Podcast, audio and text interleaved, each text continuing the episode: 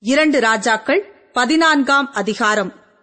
இஸ்ரவேலின் ராஜாவாகிய யோவாகாசின் குமாரன் யோவாசுடைய இரண்டாம் வருஷத்திலே யூதாவின் ராஜாவாகிய யோவாசின் குமாரன் அமத்சியா ராஜாவானான். அவன் ராஜாவாகிற போது இருபத்தைந்து வயதாயிருந்து எருசலேமிலே இருபத்தொன்பது வருஷம் ராஜ்யபாரம் பண்ணினான். எருசலேம் நகரத்தாளான அவன் தாயின் பேர் யுவதானாள். அவன் கர்த்தரின் பார்வைக்கு செம்மையானதைச் செய்தான். ஆனாலும் தன் தகப்பனாகிய தாவீதைப் போலல்ல. தன் தகப்பனாகிய யோவா செய்தபடியெல்லாம் செய்தான். மேடைகள் மாத்திரம் அகற்றப்படவில்லை. ஜனங்கள் இன்னும் மேடைகளின் மேல் பலியிட்டு தூபம் காட்டி வந்தார்கள்.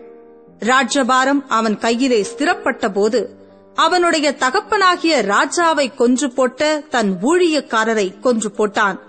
ஆனாலும் பிள்ளைகளின் நிமித்தம் பிதாக்கள் கொலை செய்யப்படாமலும் பிதாக்களின் நிமித்தம் பிள்ளைகள் கொலை செய்யப்படாமலும் அவனவன் செய்த பாவத்து நிமித்தம் அவனவன் கொலை செய்யப்பட வேண்டும் என்று மோசேயின் நியாயப்பிரமாண புஸ்தகத்தில் எழுதியிருக்கிறபடி கர்த்தர் கட்டளையிட்ட பிரகாரம் கொலை செய்தவர்களின் பிள்ளைகளை அவன் கொல்லாதிருந்தான். அவன் உப்பு பள்ளத்தாக்கிலே ஏதோமியரில் பதினாயிரம் பேரை மடங்கடித்து யுத்தம் செய்து சேலாவை பிடித்து அதற்கு இந்நாள் வரைக்கும் இருக்கிற யொக்தியேல் என்னும் பெயரை தரித்தான். அப்பொழுது அமத்சியா எகுவின் குமாரனாகிய யோவாகாசின் குமாரன் யோவாஸ் என்னும் இஸ்ரவேலின் ராஜாவினிடத்தில் ஸ்தானாபதிகளை அனுப்பி நம்முடைய சாமர்த்தியத்தை பார்ப்போம் வா என்று சொல்லச் சொன்னான். அதற்கு இஸ்ரவேலின் ராஜாவாகிய யோவாஸ் யூதாவின் ராஜாவாகிய அமத்சியாவுக்கு ஆள் அனுப்பி லீபனோனிலுள்ள முச்செடியானது லீபனோனிலுள்ள கேதுரு மரத்தை நோக்கி நீ உன் மகளை என் மகனுக்கு மனைவியாக விவாகம் செய்து கொடு என்று சொல்லச் சொல்லிற்று. ஆனாலும் லீபனோனிலுள்ள ஒரு காட்டு மிருகம் அந்த வழி போகையில் ஓடி அந்த முற்றடியை மிதித்து போட்டது. நீ ஏதோமியரை முறிய அடித்ததினால் உன் இருதயம் உன்னை கர்ப்பம் கொள்ள பண்ணினது. நீ பெருமை பாராட்டிக் கொண்டு உன் வீட்டிலே இரு. நீயும் உன்னோடே கூட யூதாவும் விடும்படிக்கு பொல்லாப்பை தேடிக் கொள்வானேன் என்று சொல்லச் சொன்னான். ஆனாலும் அமத்சியா செவி கொடாதே போனான். ஆகையால் இஸ்ரவேலின் ராஜாவாகிய யோவாஸ் வந்தான். யூதாவில் உள்ள பெட்சிமேசிலே அவனும் யூதாவின் ராஜா அமத்சியாவும் தங்கள் சாமர்த்தியத்தை பார்க்கிறபோது யூதா ஜனங்கள் இஸ்ரவேலருக்கு முன்பாக முறிந்து அவரவர் தங்கள் கூடாரங்களுக்கு ஓடிப்போனார்கள். அகசியாவின் குமாரனாகிய யோவாசின் குமாரன் அமத்சியா என்னும் யூதாவின் ராஜாவையோ இஸ்ரவேலின் ராஜாவாகிய யோவாஸ் பெட்சிமேசிலே பிடித்து எருசலேமுக்கு வந்து எருசலேமின் அலங்கத்திலே எப்பிராயிம் வாசல் தொடங்கி மூலை வாசல் மட்டும் நானூறு முழ நீளம் இடித்து போட்டு கர்த்தருடைய ஆலயத்திலும் ராஜாவுடைய அரமனை பொக்கிஷங்களிலும் அகப்பட்ட பொன் வெள்ளி யாவையும் சகல பனிமுட்டுகளையும் கிரி இருப்பவர்களையும் பிடித்துக் கொண்டு சமாரியாவுக்கு திரும்பிப் போனான்.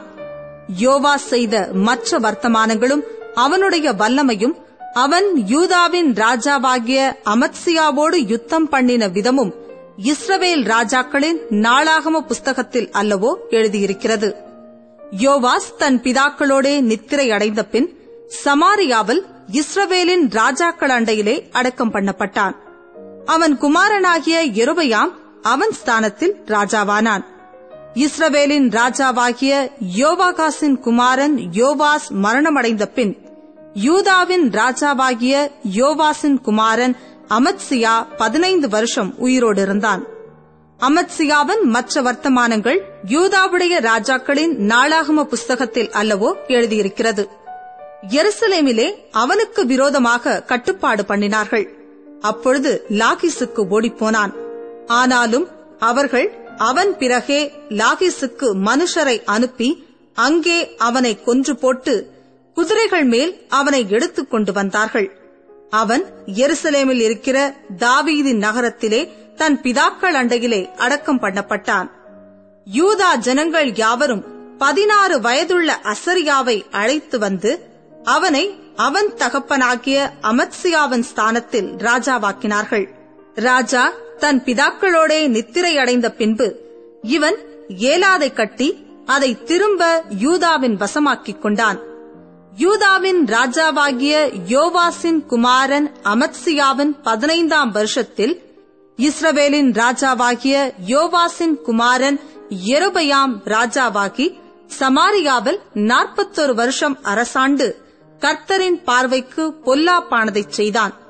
இஸ்ரவேலை பாவம் செய்ய பண்ணின நேபாத்தின் குமாரனாகிய எருபையாமின் பாவங்கள் ஒன்றையும் அவன் விட்டு விலகவில்லை. காத்தேப்பேர் ஊரானாகிய அமித்தாய் என்னும் தீர்க்கதரிசியின் குமாரன் யோனா என்னும் தம்முடைய ஊழியக்காரனைக் கொண்டு இஸ்ரவேலின் தேவனாகிய கர்த்தர் சொல்லியிருந்த வார்த்தையின்படியே அவன் ஆமாத்தின் எல்லை முதற்கொண்டு சமபூமியின் கடல் மட்டுமுள்ள இஸ்ரவேலின் எல்லைகளை திரும்பச் சேர்த்துக் கொண்டான். இஸ்ரவேலின் உபத்திரவம் மிகவும் கொடிது என்றும் அடைப்பட்டவனும் இல்லை விடுபட்டவனும் இல்லை இஸ்ரவேலுக்கு ஒத்தாசை செய்கிறவனும் இல்லை என்றும் கர்த்தர் பார்த்தார். இஸ்ரவேலின் பேரை வானத்தின் கீழிருந்து குலைத்து போடுவேன் என்று கர்த்தர் சொல்லாமல் யோவாசின் குமாரனாகிய எருபையாமன் கையால் அவர்களை ரட்சித்தார் எருபையாமன் மற்ற வர்த்தமானங்களும் அவன் செய்தவை யாவும் அவன் யுத்தம் பண்ணி யூதாவுக்கு இருந்த தமஸ்குவையும் ஆமாத்தையும் இஸ்ரவேலுக்காக திரும்பச் சேர்த்துக் கொண்ட அவனுடைய வல்லமையும் இஸ்ரவேல் ராஜாக்களின் நாளாகம புஸ்தகத்தில் அல்லவோ எழுதியிருக்கிறது.